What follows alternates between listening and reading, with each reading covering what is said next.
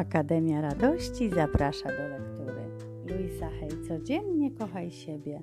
Przesłanie na dzień 31 października. Chcę widzieć tylko własną wspaniałość. Wybierz wyeliminowanie ze swojego umysłu i życia wszystkich negatywnych, destrukcyjnych, przerażających koncepcji i myśli. Nie słuchaj już szkodliwych wypowiedzi czy rozmów, ani nie bierz w nich udziału. Dzisiaj nikt nie może cię skrzywdzić, jako że odmawiasz wiary w bycie skrzywdzonym.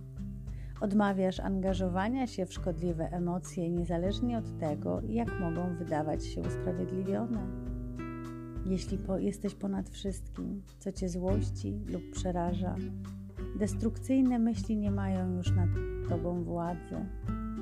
Myślisz i mówisz tylko to, co ma tworzyć twoje życie.